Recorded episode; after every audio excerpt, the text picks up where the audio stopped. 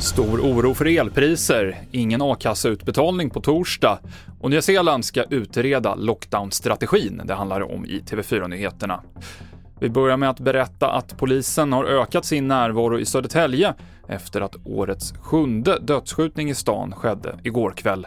Mordet tros ha koppling till en pågående gängkonflikt och tre misstänkta har blivit anhållna.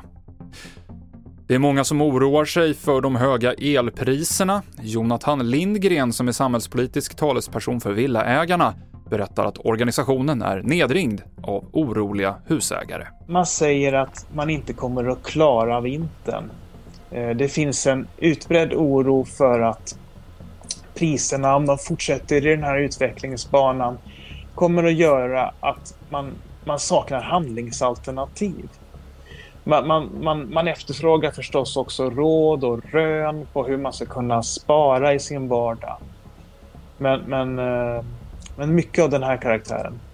Ja, och de som hör av sig, vilken situation är de i? Det handlar bland annat om äldre människor som eh, har en pressad ekonomi och som kanske saknar de ekonomiska handlingsalternativen för det man brukar säga energieffektivisera med diverse investeringar och liknande. Det sa Jonathan Lindgren på Villaägarna. A-kassornas system ligger fortfarande nere efter förra veckans misstänkta IT-attack. Torsdagens utbetalning av ersättning har skjutits fram, men det är oklart när den kan bli av.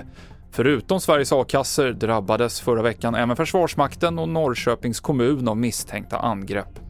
Enligt Myndigheten för samhällsskydd och beredskap ska de dock inte ha någon koppling till varandra.